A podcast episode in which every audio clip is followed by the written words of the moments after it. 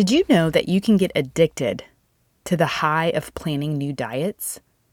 If you find yourself in a cycle of overeating, swearing it off, and starting a new diet again and again, or you love the dreaming and the planning of the new diet more than you love the implementation, or if you're like a squirrel getting distracted by all the shiny new diet objects, you may have a new diet planning addiction.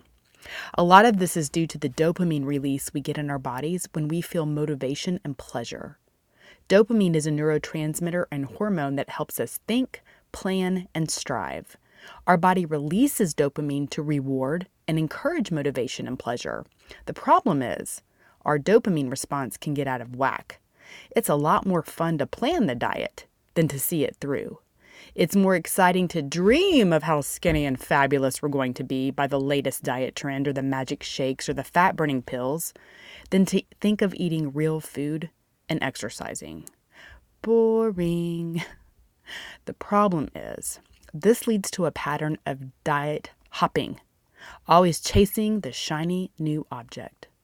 Proverbs 21:5 says, "The plans of the diligent lead to prosperity, but hasty shortcuts lead to poverty." As you consider your New Year health plan, beware of the thrill of the shiny shortcut, and instead start falling in love with the diligence of a real plan that keeps your body healthy and fit in the long term.